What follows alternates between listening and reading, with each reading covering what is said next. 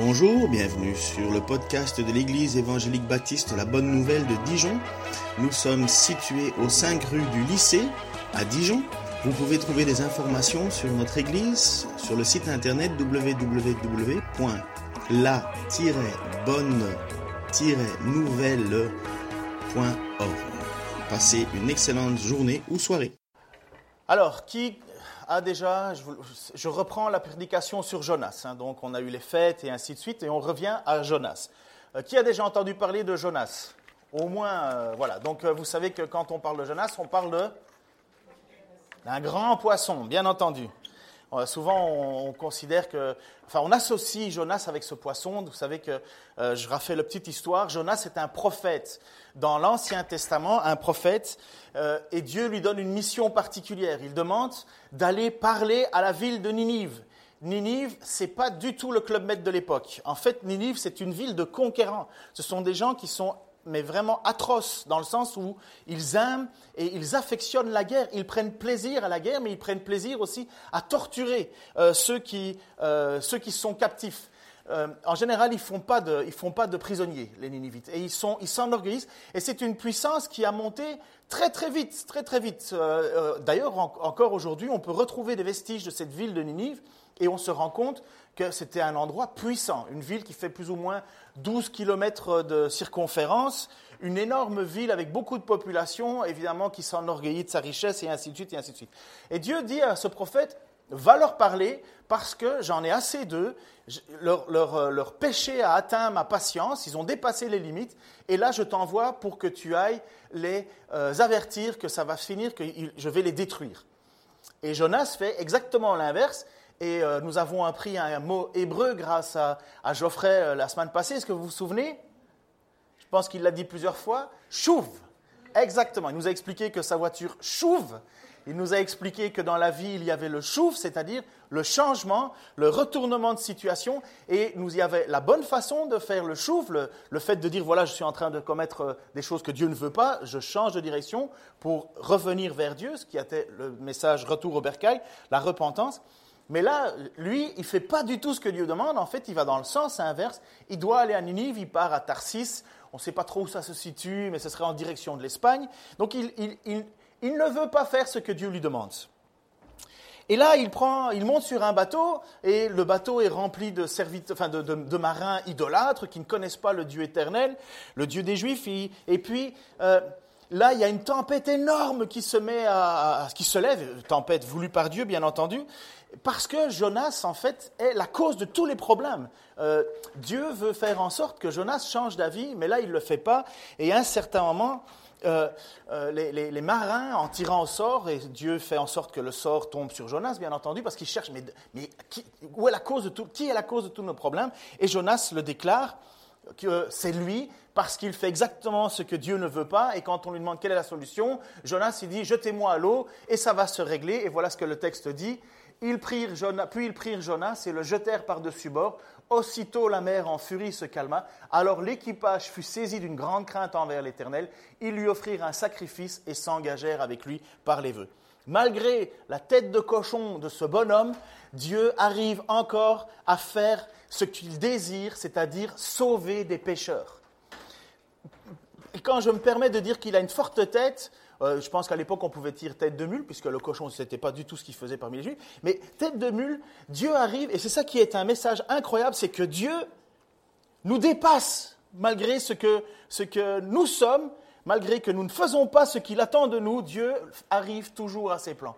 Parce que pour Dieu, le plus important, c'est que ces hommes soient sauvés de, marins idolâtres, de marins qui, adoraient toutes sortes de dieux, et ils en viennent aujourd'hui à s'engager par des vœux envers l'Éternel. Waouh, Dieu ne perd pas la main. Malgré le cœur dur des hommes, Dieu ne perd pas la main.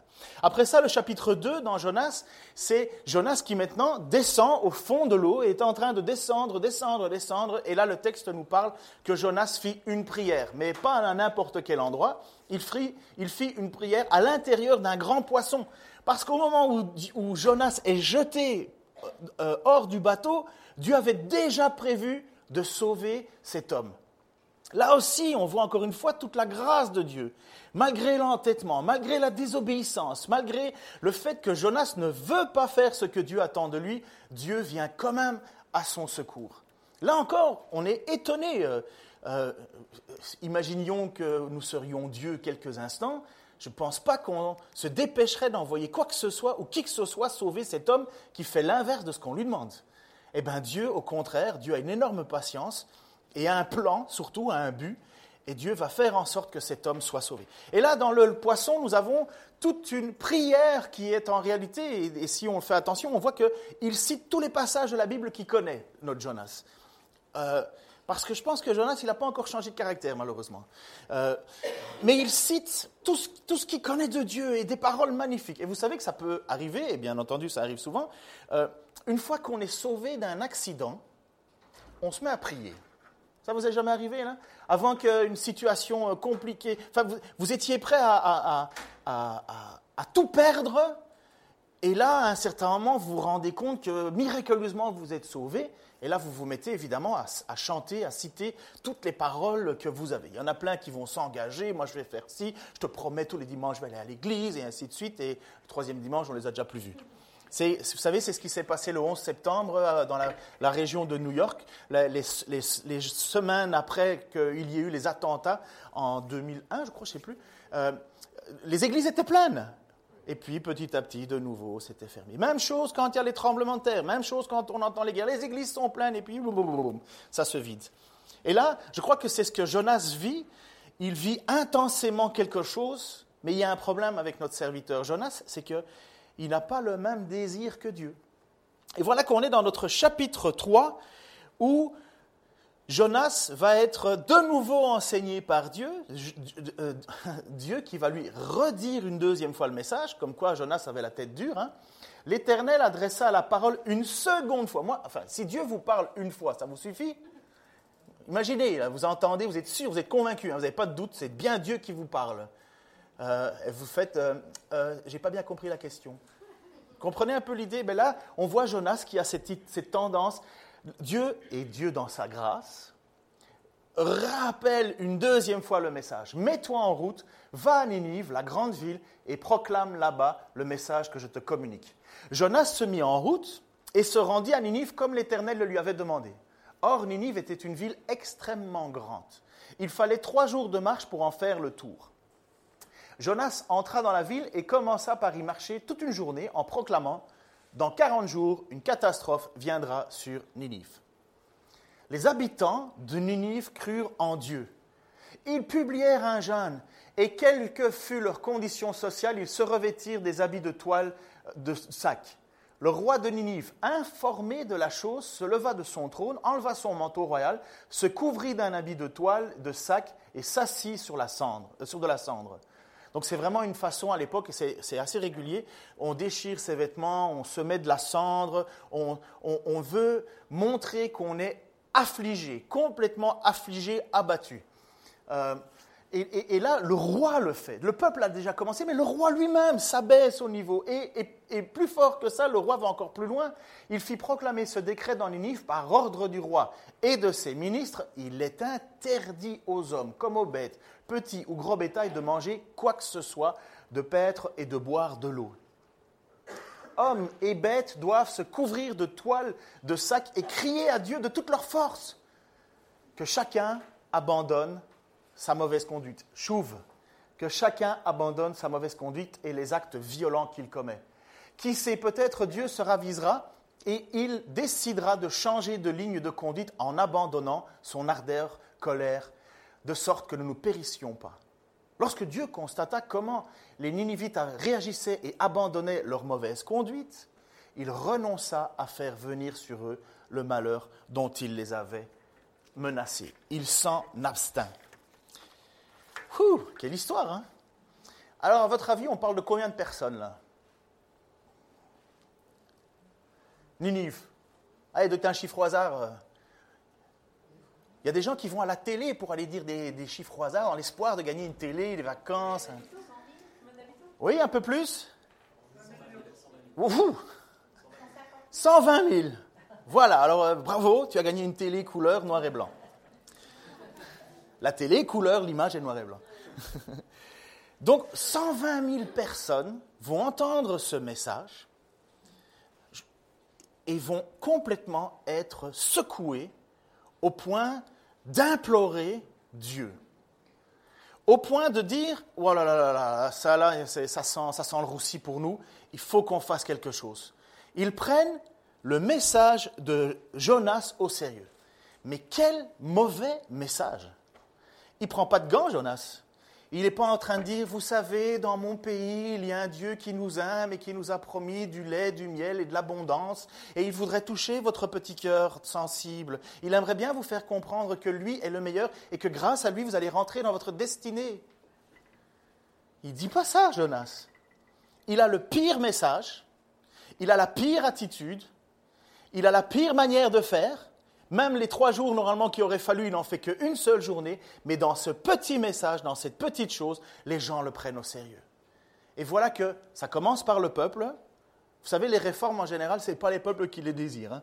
Euh, c'est souvent les rois qui prennent les décisions et puis après ça, le peuple le subit. Et là, c'est le peuple qui se dit, eux-mêmes, ils sont dans la rue, les gens qui sont là, ils se disent, ah, c'est vrai, c'est vrai, on est pécheur, on est pécheur. C'est vrai, Dieu va intervenir, c'est vrai, Dieu va le faire, Dieu va le faire. Et ils le prennent au sérieux et ils commencent déjà à ce moment-là à rentrer dans ce mécanisme de repentance. Repentance. Ça monte jusqu'aux oreilles du roi et le roi lui-même dit Oh là là là là, ça sent le roussi. Et quand un roi se rabaisse au niveau des plus petits, quand un roi se rabaisse au niveau des animaux, parce que ni les hommes ni les animaux ne boivent, ni les hommes ni les animaux ne mangent, ni les hommes ni les animaux sont bien vêtus, ni le roi ni le peuple, tout le monde est dans la consternation. Et qu'est-ce qu'ils espèrent? Ils espèrent à tout prix que ce Dieu dont ils entendent parler soit un Dieu qui fasse compassion. Regardez ce qu'il dit. Euh, René, on revient en arrière, s'il te plaît. Euh, non, non, t'étais bon. Pardon. Qui sait Peut-être Dieu se ravisera-t-il. Ils ne savent pas, ils n'ont aucune idée si, si oui ou non Dieu va se raviser, si Dieu va faire quelque chose, mais ils, se sont rendus compte que là, ils avaient poussé le bouchon un peu trop loin. Et là, ils espèrent en la bonté de ce Dieu qu'ils ne connaissent pas. Eux, c'est des cruels, hein c'est des cruels. Aujourd'hui, on pourrait sans problème les, euh, comparer les Ninivites à Daesh. Hein ce sont des gens qui prennent plaisir à voir les gens mourir.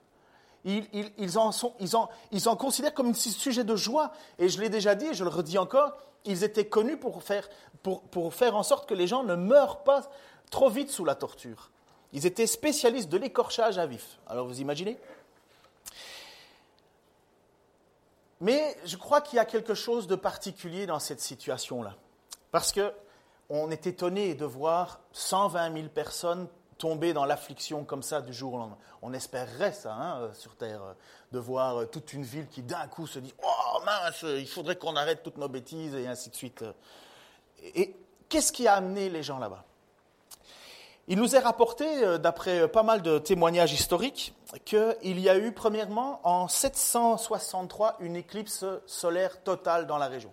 Qui a déjà vécu une éclipse solaire totale Je crois qu'il y en a eu une en 98. Euh, en 2001, euh, pour ceux qui avaient la chance euh, de vivre à Madagascar.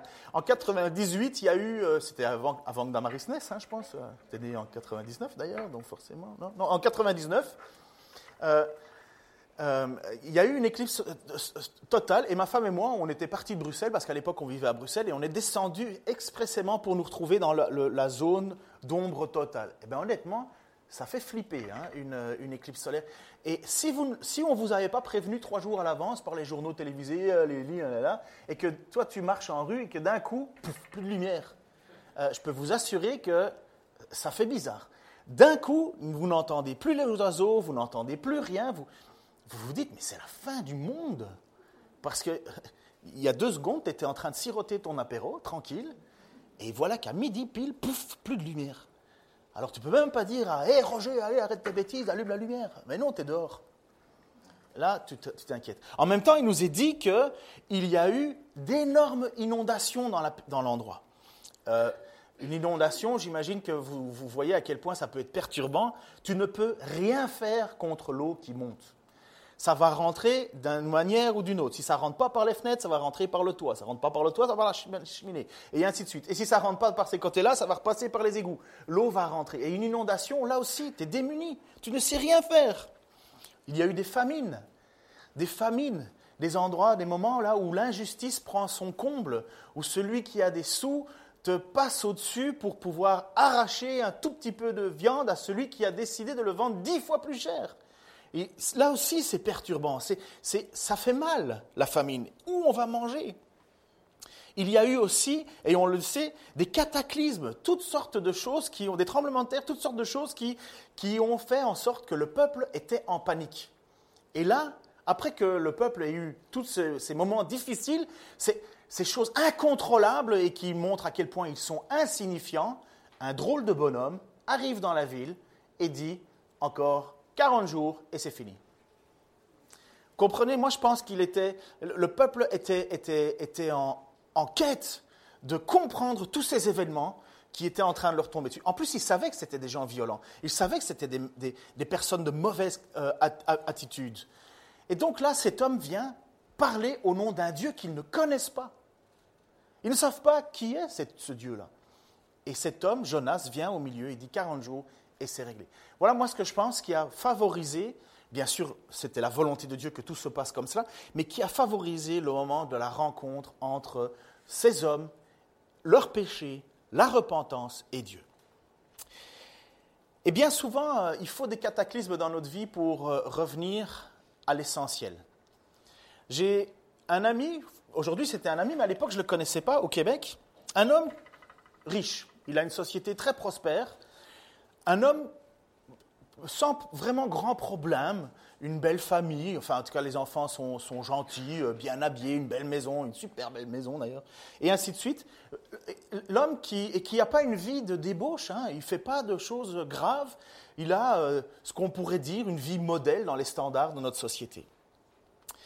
Et euh, il jouait des plaisirs de la vie, mais sans abus. et moi je l'ai rencontré une fois, enfin je passe les détails parce que et voilà qu'un jour, il va dans un magasin faire des courses comme tout le monde. Et dans ce magasin, la caissière, et c'est une histoire vraie que je vous raconte, hein, et dans ce magasin, la caissière est une amie de jeunesse, un amour de jeunesse. Et voilà qu'il tombe amoureux de cette femme. Euh, pourtant, il a tout. Et à ce moment-là, il commet l'adultère, finalement, il commet l'adultère, et il est pris de remords, mais phénoménal. Euh, il n'arrive pas à gérer ça. Il le dit à sa femme, sa femme évidemment ne lui pardonne pas, il le dit à ses enfants, ses enfants sont consternés, il le dit à ses parents, parce que le gars, il a une société dont le père tient la moitié, et ainsi de suite, et son monde, du jour au lendemain, boum, s'écroule. Son monde parfait à lui s'écroule. Il est incapable de vivre avec le poids de la culpabilité de sa faute. Il ne se pardonne pas, et tant mieux il ne se pardonne pas, on ne lui pardonne pas, et voilà, il est complètement abattu. Et il me demande de me voir, moi. Moi, je l'avais vu une seule fois dans la vie. Euh, et son copain, qui, ça fait 30 ans qu'ils sont amis, on s'est rencontrés à la pêche au saumon. Alors vous et, euh, euh, son copain, qui ça fait 30 ans qu'il est chrétien, 30 ans qu'il lui parle de Dieu, 30 ans Ils sont, c'est vraiment des super potes. Et à chaque fois, le gars en question, l'ami, je peux lui donner le nom de l'ami, au moins Glenn, il dit je lui parle à chaque fois de Dieu, mais ça ne rentre pas. Ça rentre pas. Et honnêtement, il n'a pas besoin de Dieu dans sa vie, il a tout. Voilà, c'était son raisonnement, il a tout. Mais quand tout est tombé, bam, là, il s'est posé la question. Et il me dit, et il me demande, qu'est-ce que Dieu pense de moi? Ben D'abord, j'étais en train d'étonner, je dis, mais tu n'es pas croyant. Il dit, ouais, mais ça me tracasse. Vous voyez, à ce moment-là, il a pris conscience même de Dieu dans son péché. Personne ne me pardonne, mais est-ce que Dieu, quelle est la pensée de Dieu? Et là, ça l'a travaillé. Je lui ai raconté l'histoire de David et Bathsheba, donc de David qui commet l'adultère et David qui demande pardon. Et Dieu, Dieu pardonne David, bien qu'il y a quand même une conséquence à son péché, mais Dieu pardonne David. Et je lui parle de la question de la repentance, la question de se tourner vers Dieu, la question de demander pardon à Dieu de, de tout le mal qu'il avait commis, même s'il avait commis un tort contre sa femme, ses enfants et ainsi de suite. Mais je dis, d'abord, règle ça. Parce qu'il avait demandé pardon à sa famille et compagnie. Mais ça ne l'apaisait pas. Ça ne l'apaisait pas. Il savait qu'il avait commis une faute contre Dieu. L'idée de Dieu était là. C'était arrivé en même temps. Et je lui dis, écoute, moi, ce que je te conseille, c'est que tu, seul, dans ton coin, à un moment, tu vas te retrouver devant Dieu. Donc, je lui, je lui ai donné quelques passages bibliques à lire. Tu vas, tu vas lire ça et tu vas voir que Dieu veut faire grâce, que Dieu veut te pardonner, même si c'est impardonnable. Dieu veut te pardonner parce que tu auras pris la, décision de lui demander pardon, de reconnaître que c'est contre lui que tu avais péché, en premier. Et il me dit, voilà, euh, il, me revoit, hein, il me téléphone euh, tout joyeux, enfin, il, m'invite au resto. Euh, c'est cool quand un riche vous invite au resto, je vous assure. Et il m'a invité plusieurs fois par la suite, j'ai gagné au moins ça. Et, mais lui, il a gagné le salut. Parce que un dimanche, il dit, j'étais dans ma, dans ma cuisine tout seul, il regardait dehors, il dit, je me suis, je me sentais mais tellement mal au fond de moi. Il était, c'est parce que sa femme ne voulait plus être dans la même pièce que lui, ses enfants non plus, et il se retrouve tout seul dans sa grande maison. Et voilà qu'il dit, j'ai demandé pardon à Dieu, sincèrement. Il n'y avait pas de caméra, il n'y avait personne pour le regarder. J'ai demandé sincèrement pardon à Dieu. Il dit, il y a une paix, une chaleur, comme si j'étais entouré de lumière et j'avais la certitude que Dieu m'avait pardonné.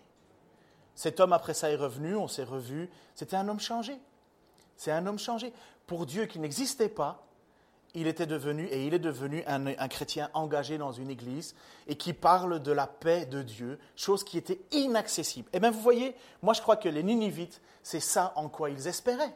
Ils espéraient à ce Dieu, ils espéraient que Dieu fasse compassion. Ils n'étaient pas du style à dire ah, Moi, j'ai jamais péché. Hein. Non, ils avaient très bien conscience qu'ils avaient commis des fautes. Et voilà que Jonas a son message et 120 000 personnes vont s'humilier, crier à Dieu, implorer le pardon de Dieu en espérant que ce Dieu inconnu soit un Dieu qui fasse grâce. Les habitants de Ninive crurent en Dieu. Ils crurent pas en Jonas, ils crurent en Dieu. Ils publièrent un jeûne, et quelle fut leur condition sociale Ils revêtirent des habits de toile et de sac. Ils, étaient complètement contris à l'intérieur. Vous savez, quand votre cœur est lourd, tellement lourd que même quand vous êtes debout, votre cœur est encore à terre. Le roi de Ninive, informé de la chose, se leva de son trône, enleva son manteau royal. Imaginez qu'un jour, notre magnifique président de notre présipauté décide d'enlever son costume magnifique et dire devant tout le monde, je suis pécheur. Imaginez-nous, à notre ministre d'autrefois, notre président d'autrefois, qui après avoir été surpris en adultère, demande pardon et n'essaye pas de se cacher en disant, il y a la vie publique, il y a la vie privée, on fait ce qu'on veut dans la vie privée, mais dans la vie publique, on fait... Moi, je dis, si tu n'es pas capable de regarder, si, si la personne qui te regarde droit dans les yeux, tu lui mens, tu mens certainement encore deux fois plus à ceux qui ne te voient pas dans les yeux.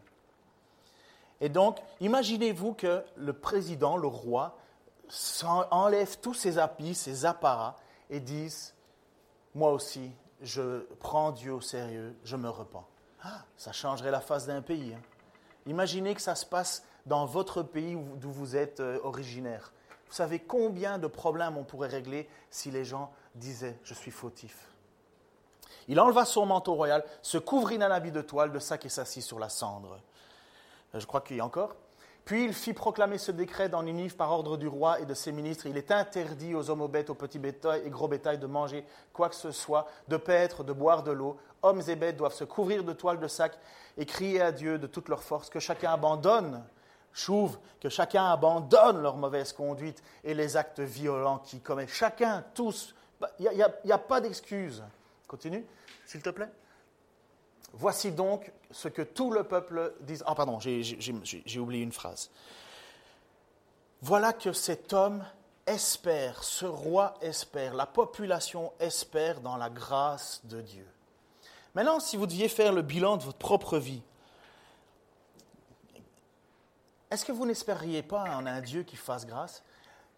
Ok, nous, on peut faire plein de bêtises. On en fait plein et on continuera malheureusement à en faire plein. Et il y a des gens qui, malgré que tu leur demandes pardon, eh ben, ils s'entêtent à ne pas vouloir te pardonner.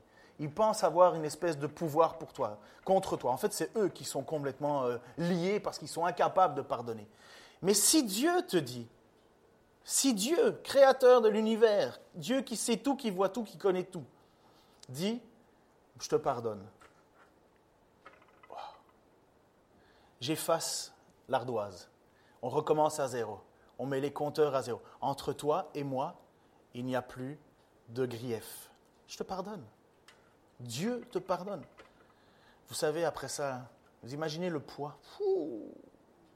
Après ça, il faut payer pour ce que vous avez commis. Si quelqu'un a commis un meurtre, eh ben, qu'il aille se dénoncer. Si quelqu'un a fait des torts, eh ben, qu'il aille demander pardon, qu'il prouve, qu'il porte le poids de, de sa repentance, qu'il aille demander pardon, qu'il s'humilie comme un roi qui s'humilie, comme un peuple qui s'humilie, comme des animaux qui s'humilient. Mais ce Dieu fait grâce. C'est ça le message chrétien. C'est ça la bonne nouvelle. Il n'y a pas d'autre évangile que ça. Si vous trouvez autre chose que, pour votre, que, que, ça, c'est que vous vous êtes déjà perdu. Si vous croyez que c'est une question de succès personnel et ainsi de suite, la bonne nouvelle, et malheureusement il y a un chant, même si je le trouve très beau, Sentinelle, il dit attention que l'ennemi tombe sur nous. Non, c'est pas l'ennemi qui a, qui a pas l'ennemi qui va nous faire du mal, c'est pas Satan qui va rigoler de vous, c'est pas Satan qui va le faire, c'est Dieu qui à un moment va dire je juge. Combien de fois on n'entend pas dans notre société des gens qui disent euh, ah, si Dieu était bon, eh bien, il empêcherait le, il empêcherait le mal d'agir et ainsi de suite. Oui, mais quand Dieu va agir, il va agir une fois pour toutes et contre tout le monde. Et t'en es où, toi? C'est facile de voir la paille dans l'œil de le voisin et la poutre dans le tien, le moment où Dieu va agir, le moment où Dieu va dire ça suffit.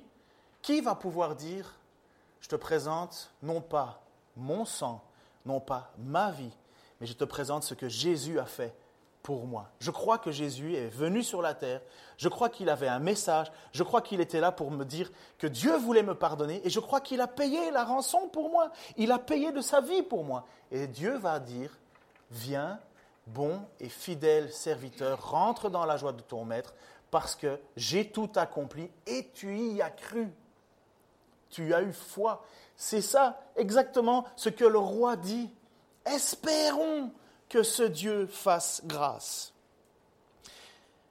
Voici ce qui s'est passé alors quand, juste après la mort et la résurrection de Jésus, les premiers chrétiens, si tu veux mettre, euh, euh, je pense que c'est l'image qui se trouve, euh, acte 2, 36-42, l'apôtre Pierre sort, ils ont reçu le baptême du Saint-Esprit, c'est-à-dire que Dieu est venu faire leur, sa place en eux, une fois pour toutes. Il vient s'installer en eux et maintenant leur cœur, leur désir, leur pensée est tourné vers Dieu.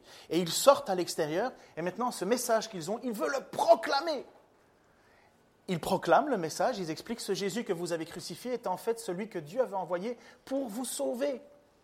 Mais vous l'avez crucifié. Et alors là, le peuple est complètement choqué, touché, et ils disent, mais qu'est-ce qu'on doit faire? Voici donc tout le peuple d'Israël doit savoir avec une entière certitude, Dieu a fait Seigneur et Messie ce Jésus que vous avez crucifié.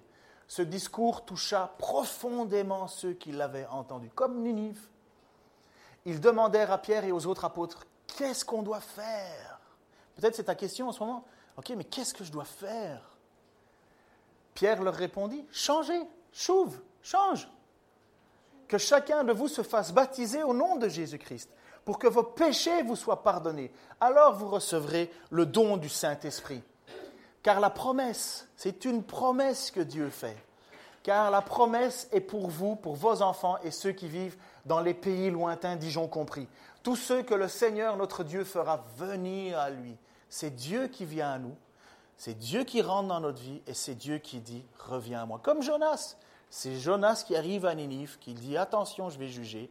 Et c'est là où, eux, ils n'ont rien demandé, hein, quelque part, les Ninivites. Euh, ils continuent leurs bêtises et ainsi de suite, et bam, l'ultimatum est tombé. Le Seigneur, notre Dieu, euh, Pierre continue avec insistance à leur adresser d'autres paroles pour les persuader. Et il les a encouragés en leur disant Recevez le salut, séparez-vous de cette génération dévoyée. Ça veut dire arrêtez de faire comme tout le monde en disant Ah, oh, mais si les autres le font, je peux le faire aussi. Non. Ceux qui acceptèrent les paroles de Pierre se firent baptiser ce jour-là. Environ 3000 personnes furent ajoutés au nombre des croyants. Bah, c'est l'évangile. C'est des gens qui se rendent compte qu'ils ont commis des erreurs devant Dieu et que Dieu veut les pardonner. C'est ce qu'a dit ce roi. Qui sait, verset 9, qui sait, peut-être Dieu se ravisera-t-il et décidera-t-il de changer de ligne de conduite en abandonnant son ardente colère, de sorte que nous ne périssions pas, périrons pas. Voilà ce qu'ils doivent se dire dans leur cœur. J'espère que le Dieu de ce prophète est bon. En général, les autres peuples priaient pour que leur Dieu anéantisse l'ennemi. Là, Dieu vient chez l'ennemi et leur dit, changez, changez. Et le cœur est touché et ils se disent, j'espère que ce Dieu est bon et qu'il va voir notre pardon. Il va voir qu'on est, mal en nous. Il va voir que, que, qu'on n'est pas indifférent. On sait qu'on a mal fait, on sait. Et voici ce que ce Dieu est bon. Voici que Dieu est bon, verset 10. Lorsque Dieu constata comment les Ninivites réagissaient et abandonnaient leur mauvaise conduite, il renonça à faire venir sur eux les malheurs dont il avait menacé. Il s'en abstint. Je discutais avec mon vendeur de poulet euh, le vendredi. Et euh, je ne sais pas pourquoi, on parlait du bio et de ci ou ça. Ouais, parce que c'est le seul à vendre un poulet 100% végétal. Je dis, il fait de quoi ton poulet 100% végétal? Enfin bref, on rigole souvent avec ça. Et, euh, on parlait de, tout et de rien. Je dis, mais pourquoi est-ce que dans la tête des gens, ils sont convaincus qu'il va y avoir un cataclysme? On vous vend des voitures électriques et ainsi de suite. On ne vous dit pas comment on produit l'électricité, mais ce ne sera pas avec du... Enfin bref, on, vous, on, nous assène et on nous fait comprendre que ça va être la fin du monde, ça va être la fin du monde. Comment ça se fait qu'on a comme au fond de nous cette certitude? Moi je dirais, ça, on ne sait pas quand ça va se passer. Mais il y a une chose qui est certaine, c'est que tu vas mourir. 100% de chance que toutes les personnes ici vont décéder. 100% de chance. Ça veut dire qu'il y a un moment là où il y a ce passage vers ce Dieu. Si, au moins on croit que Dieu existe. Mais ce n'est pas parce qu'on croit que quelque chose n'existe pas que la chose en elle-même n'existe pas. Euh, je peux très bien croire qu'il n'y a pas de radar sur l'autoroute et puis après ça recevoir quand même une facture. Ce n'est pas parce que je crois que la chose n'existe pas que ça n'existe pas. Et maintenant, on va lui dire quoi devant lui? Qu'est-ce qu'on va dire? Qu'est-ce qu'on va lui dire? Eh bien, on espère que ce Dieu soit bon, eh bien oui, il l'est. Oui, il l'est. C'est un Dieu bon. C'est un Dieu qui a justement décidé de venir au milieu de nous, comme avec Jonas. Il a envoyé Jonas pour nous parler. Et je crois de toute façon que, comme l'a dit le texte, c'est Dieu, dans, donc, dans, le, passage dans Actes, c'est Dieu qui vient vers vous. Ce n'est pas vous qui regardez un magazine là en disant, tiens, vers quoi je vais tourner aujourd'hui? Je vais une fois essayer ici. Non, non quand on a l'appel de Dieu, c'est que Dieu est déjà occupé à nous, travailler, à nous appeler. Comme mon copain, qui à travers son péché, à travers cette... Je ne dis pas que c'est Dieu qui a mis la, caissière devant lui, hein, c'est pas ça que je suis en train de dire. Mais à ce moment-là, il y avait Dieu qui avait prévu un, un rendez-vous avec cet homme-là. Il n'était pas loin de se suicider, hein, le gars il était tellement mal qu'il ne savait pas trop quoi faire. Mais il disait, mais, euh, et c'est là où il y a l'idée de Dieu qui est venue. Il disait, mais me suicider pour me retrouver devant Dieu, ça ne va pas arranger mes choses, ça. Il n'est pas bête, hein, quand même. Et c'est là où il s'est posé la question, mais comment faire alors? Il a espéré en un Dieu de pardon. Et ce Dieu lui a pardonné. Un jour, peut-être, euh, il viendra ici, euh, parce que son travail l'amène souvent à visiter à gauche, à droite. et s'il le permet, il vous racontera lui-même son histoire. L'histoire de Jonas, c'est le chapitre 3, je termine. L'histoire de Jonas, c'est du chapitre 3. C'est quand même, il y a une bonne et une mauvaise nouvelle. La bonne nouvelle, c'est quand même 120 000 personnes qui évitent un châtiment terrible, à la destruction d'une ville. Et à mon avis, Dieu n'est pas en manque de ressources pour détruire les choses. Quand la colère, quand la colère de Dieu tombe, euh, Dieu a tous les moyens de... On n'échappe pas. La triste nouvelle, c'est l'attitude de notre Jonas.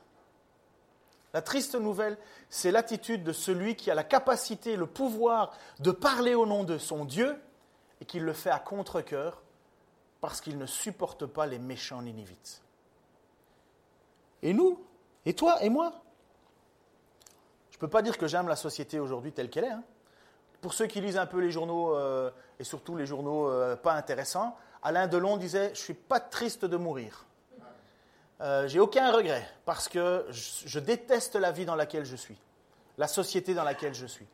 Euh, vous savez, vous le voyez un petit peu là, on fait, on fait des histoires pour tout, pour rien. Depuis que, depuis que le peuple a reçu Twitter, eh ben, euh, le peuple se prend pour le président et le peuple a besoin de parler et le peuple parle et il ne sait pas se taire. Et il dit tout et n'importe quoi. Donc finalement, tu plais à personne et à tout le monde en même temps. Donc ça devient du n'importe quoi. C'est un monde qui devient de plus en plus affreux. Ton voisin peut te dénoncer pour quelque chose, les juges t'auront pas accusé, mais le, monde, le, public t'aura déjà accusé, la télé t'aura déjà accusé. Toi, tu n'auras peut-être rien fait, mais on t'aura déjà accusé, on t'aura déjà brûlé, enterré, fini. Finalement, on vit dans une espèce d'incertitude perpétuelle. Et Alain Delon, il dit, mais moi, je ne veux plus de ce monde-là. Et Jonas, le prophète Jonas, il a le pouvoir, à travers les paroles qu'il a, simplement la parole, d'annoncer qui est Dieu. Il a le pouvoir de dire aux gens, Dieu veut vous sauver de votre vie mauvaise, de votre violence. Dieu veut, vous, Dieu veut vous sauver de vous-même. Dieu peut vous donner cette paix avec lui. Lorsque vous penserez à Dieu, vous serez en paix, vous serez justifié. Lequel d'entre vous n'a pas cet espoir lorsqu'il regarde dans le ciel? On ne voit pas Dieu dessiné, bien sûr, mais on sait que Dieu est là, qu'il nous regarde et que c'est un Dieu bienveillant. Non pas parce que je crois en sa bienveillance et puis ça bon, je peux vivre ma vie comme je veux, non, parce qu'on a cru, parce qu'on s'est repenti, parce qu'on a demandé pardon et parce que Dieu est venu faire sa vie en nous. Ça, c'est le message de l'Évangile. Seigneur, je te prie pour que nous puissions tous avoir au fond de nous cette certitude que tu es un Dieu de grâce. C'était ta condamnation qui pesait sur cette ville, c'était ta colère qui pesait sur cette ville, et c'est pourtant ta passion et ta, ton pardon, Seigneur, qui a sauvé cette ville. Tu t'es abstenu, Seigneur, de la détruire. Seigneur, qu'est-ce que nos propres petites vies devant toi? Tu as épargné une ville de 120 000 gens violents, méchants, ignorants de qui tu es, orgueilleux, fiers, menteurs, et tu les as pardonnés. Seigneur, je te prie que nous puissions dans nos vies, tous et chacun, comme ce roi, nous humilier devant toi, espérer dans ta grâce et ton pardon, et pour la découvrir. Seigneur, toute personne qui s'abaissera devant toi, tu l'élèveras. Toute personne qui perdra sa vie devant toi, tu lui en donneras. Seigneur, apprends-nous, Seigneur, à, à espérer en toi et aussi à avoir confiance que le message que tu as donné, Seigneur, n'est pas un, un, conte, une fable, mais que c'est bien ta parole. Et comme le Ninive avait cru, ils ont cru en Dieu. Je te prie, Seigneur, pour les cœurs qui te cherchent en ce moment. Je te prie pour ceux qui, qui savent très bien qu'en faisant le bilan de leur vie, c'est dans le rouge. Seigneur, je te prie qu'ils puissent te rencontrer, toi, celui qui fait grâce, celui qui efface l'ardoise, et que tu viennes prendre toute la place qui t'est due. Nous allons encore te chanter, Seigneur, nous allons encore te louer, parce que tu es un Dieu, Seigneur, qui aime à ce qu'on te chante, qui aime à ce qu'on loue, Seigneur, la grandeur de ta grâce, qu'on manifeste, Seigneur, à quel point tu es un Dieu qui transforme des vies. Et nous allons le faire, Seigneur, avec un cœur soulagé parce que nous savons que tu nous aimes. Dans le nom de Jésus-Christ. Amen.